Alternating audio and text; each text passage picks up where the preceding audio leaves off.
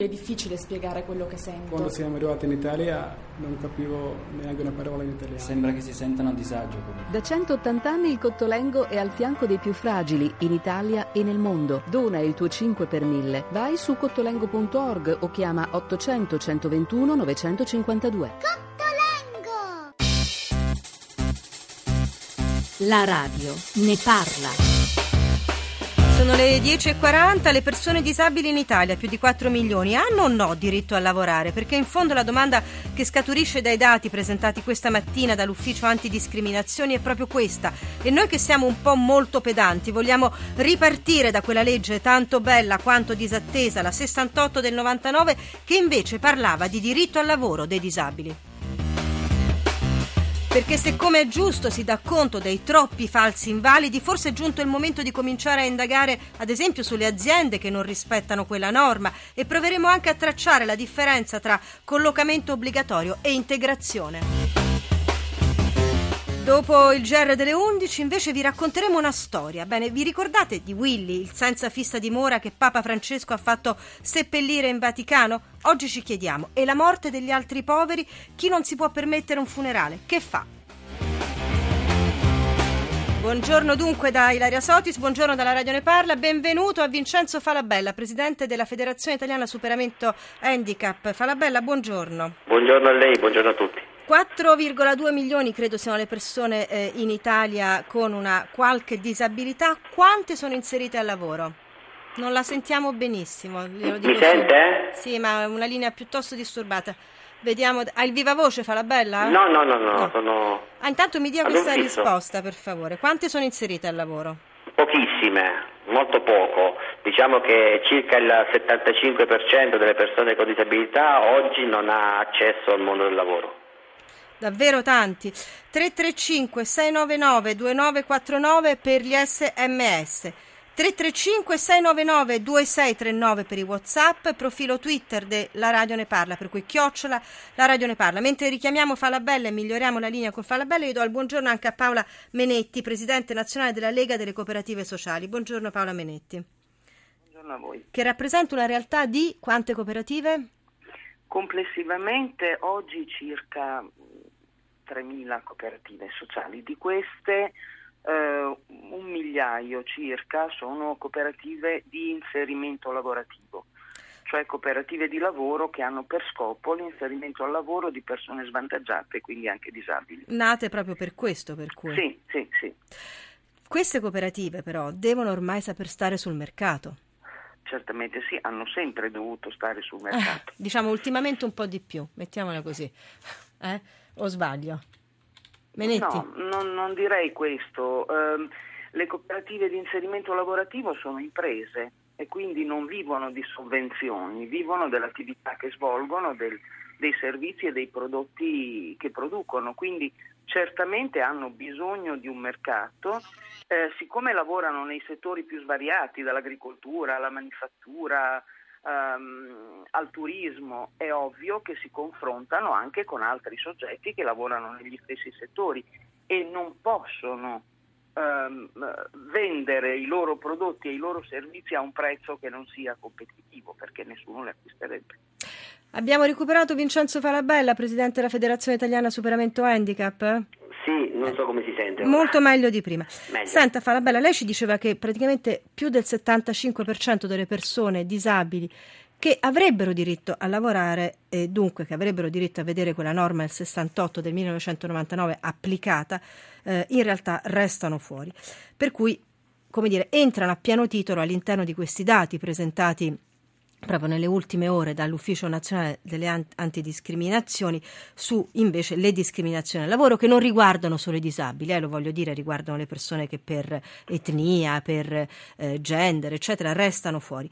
Però la cosa interessante dei dati dell'UNAR è che il primo collo di bottiglia proprio è l'ingresso, cioè è il momento in cui si va a cercare lavoro. Certo. Perché? È anche un problema di formazione, un problema culturale o eh, invece è qualcos'altro secondo voi? Ma guardi, io mi, mi riallaccio un attimino alla settima relazione del Parlamento sulla legge 68 che è stata presentata il 4 di luglio di, di quest, del 2014 eh, e lì sono oh, state evidenziate alcune criticità. Uh, innanzitutto la legge 68 a nostro avviso andrebbe rivista e rivalutata in un'ottica di piano di azione biennale sulla disabilità approvato con decreto del Presidente della Repubblica nel 2013, dove vi erano stati inseriti e avevano obbligato, tra virgolette, il governo ad attuare politiche di intervento sul lavoro molto molto specifiche.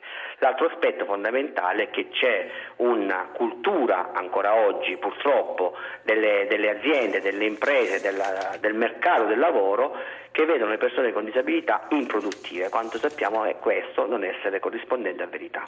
Eh, l'obiettivo per cui è rimodulare il rapporto tra impresa e lavoratore disabile non solo imponendo, come dire, imponendo, favorendo una cultura diversa, cioè considerando ciascuna persona disabile o non disabile per quello che sono le sue potenzialità, però forse c'è da dire altro, no? Cioè vanno attuati anche degli strumenti, vanno pensati degli strumenti diversi oggi, anche perché il mercato del lavoro, e questo fa la bella, va detto, è molto cambiato rispetto al 1999. Ci chiama in diretta Francesco da dove? Francesco, buongiorno. Da Roma, buongiorno da Roma. a tutti. La Grazie. storia che lei vuole condividere con i nostri ascoltatori, ai quali intanto ricordo 335 699 2949 per gli sms 335 699 2639 per i WhatsApp riguarda sua figlia. Cos'è successo, Francesco? Sì, io in due minuti solamente rubo al dottor Farabella questa mia considerazione sulla legge 68199 mia figlia praticamente è stata licenziata dall'Alitalia con un handicap totale del 100%, assunta già nel 2005 con questo handicap, senza motivazione e spiegazioni di alcunché. Però voglio dire al dottor Farabella che questi diritti, oltre ad essere vivi, devono essere anche difesi dalle nostre strutture, altrimenti ci troviamo come in Babilonia. Mia figlia praticamente nel 2003 e adesso recentemente a novembre è stata licenziata con oltre 900 persone dall'Alitalia senza alcuna spiegazione, solamente con due criteri che sono stati gli accordi dei sindacati che invece di difendere i diritti l'hanno appoggiati e, e anche dal nostro ministro Lupi che praticamente ha secondato. Allora, Senta, posso dire... chiederle una cosa Francesco Prego. perché il tema ovviamente non è eh, l'Alitalia. Sua figlia era stata assunta in virtù della legge 68 del 99? Sì, certamente. Allora certamente. ci facciamo dire immediatamente, intanto ringrazio Francesco, ci finisco facciamo solamente, di... mi scusi, finisco solamente per dire questo, il licenziamento con la legge 6899 è ammissibile, però quando c'è una riduzione del personale deve essere verificato il numero delle quote di riserva previsto dall'articolo 3. Allora Quindi... non la faccio la domanda a Falabella che volevo fare, che era esattamente questo, ma le persone che vengono assunte in virtù di quella legge, la 68 del 99, che cosa succede quando si parla invece di licenziamento di cassa integrazione, ma credo che la risposta di Francesco sia corretta, vero Falabella? Certo, certo, ma poi ci sono tutti gli strumenti normativi per eh, impugnare un licenziamento laddove questo licenziamento ha violato una norma, una norma, insomma, una, norma, una legge. Eh, Paola Menetti, Presidente nazionale della Lega delle Cooperative Sociali. Quello che ha raccontato Francesco riguarda un'azienda, l'Alitalia, che anche attraverso queste misure evidentemente ha cercato di stare sul mercato. Io prima le dicevo, oggi anche le cooperative sociali devono stare sul mercato, lei mi ha detto è sempre stato così, però ci sono eh, due come posso dire, due mercati verso i quali si orientano le, anche le cooperative. Da una parte quelle che lavorano con il pubblico, no? per cui hanno soldi, eh, per esempio, per garantire servizi sociali, welfare, eccetera, e purtroppo stiamo vedendo che accade raramente, ma un po' meno raramente del passato, che queste cooperative poi finiscano anche in mezzo agli scandali, pensa a mafia eh, capitale. E però poi ci sono quelle che invece per stare sul mercato devono adottare regole, come dire, molto commerciali, molto spinte, guardare anche loro al profitto? Menetti. Ma guardi, mh, mm, noi abbiamo in Italia, ci sono tanti modi di affrontare questa questione. Il primo è questo.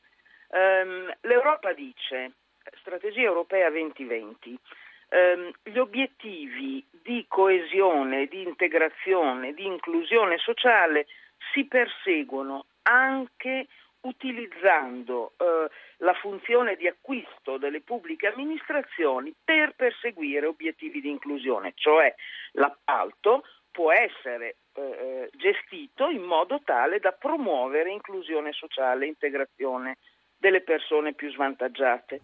Ora, eh, questo è un punto che oggi come oggi sembra fuori moda, eh, No. vale soltanto un criterio, come posso dire, di trasparenza formale, di efficienza, eccetera.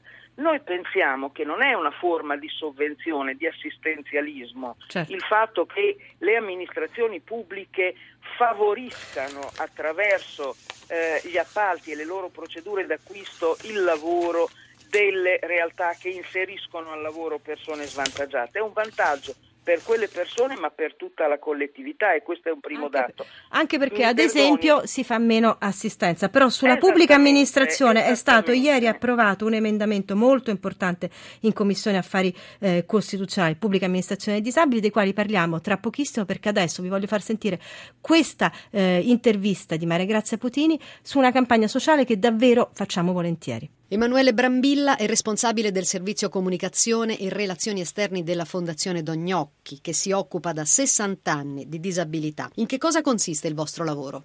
Fondazione si occupa di persone fragili, quindi bambini e ragazzi disabili, di pazienti di ogni età che hanno bisogno di interventi riabilitativi, di anziani non autosufficienti e malati terminali. In questi giorni è in atto una raccolta fondi. A che cosa è destinata? Per la messa a punto di un brevetto internazionale che i ricercatori della Fondazione Dognocchi di Milano hanno realizzato, si tratta di un eh, dispositivo che consente il recupero del movimento per persone che hanno subito gravi danni neurologici. Per aiutare la Fondazione è possibile fino a domenica 29 marzo mandare un sms al numero 45506 sia da telefono cellulare che da telefono.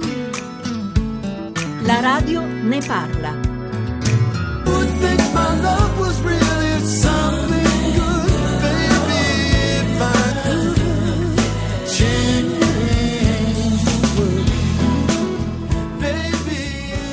Eric Clapton con il suo Change the World. Voglio eh, tornare subito da Farabella per, far, per chiedere di spiegare che cos'è questo emendamento appunto al disegno di legge che riorganizza la pubblica amministrazione. Tra l'altro noi parleremo nei prossimi giorni di eh, concorsi e dunque pubblica amministrazione, approvato in Commissione Affari Costituzionali del Senato che renderà sempre più effettiva l'applicazione della legge 68 del del 99. Questo leggo dalle agenzie, imponendo tra gli altri, tra l'altro negli enti con oltre 200 dipendenti un responsabile dei processi di inserimento delle persone con disabilità. Che cosa significa? È uno di quegli elementi di cui parlavamo, Falabella?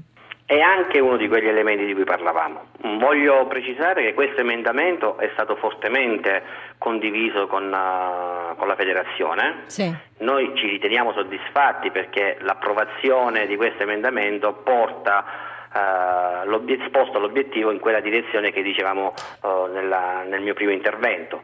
Eh, lei ha detto sì, eh, pubblica amministrazione con più di 200 dipendenti, la nomina di un responsabile, io vado oltre e l'elemento fondamentale di questo emendamento è che sarà imposto appunto l'obbligo di trasmissione annuale da parte delle pubbliche amministrazioni, Sì. sia ai ministeri della pubblica, eh, del lavoro e delle politiche sociali, sia ai centri per l'impiego territorialmente competenti, non solo della comunicazione relativa alle scoperture dei posti riservati alle persone con disabilità, ma anche di una successiva dichiarazione relativa ai tempi e le modalità di copertura. E questo è importante perché diamo la la- l'informazione agli ascoltatori, Falabella, che chi controllava, per esempio, quanto le imprese coprissero quei, porti- quei posti di cui lei parlava, la scopertura, erano le province. Adesso che le province non ci sono più, uno si chiede ma che cosa eh, accadrà? Eh, come inquadrare la legge 68 del 99 con il Job Act? Ci chiede un sms, un ascoltatore via sms e su questo però davvero torneremo, così come è interessantissima l'opinione di Guido, le cooperative sociali avendo facilitazioni praticano prezzi di concorrenza sleale, una domanda, poi tante domande da tante persone invalide, sentite la sigla, noi torniamo dopo il GR delle 11, Co- di cosa parliamo dopo il GR delle 11? Bene, so bene che ogni volta che si parla della morte c'è chi storce il naso, fa gesti scaramantici, eccetera, allontana il pensiero, ma come si può pensare che questa non faccia parte della vita? Ce ne occuperemo perché ormai le truffe sono davvero troppe.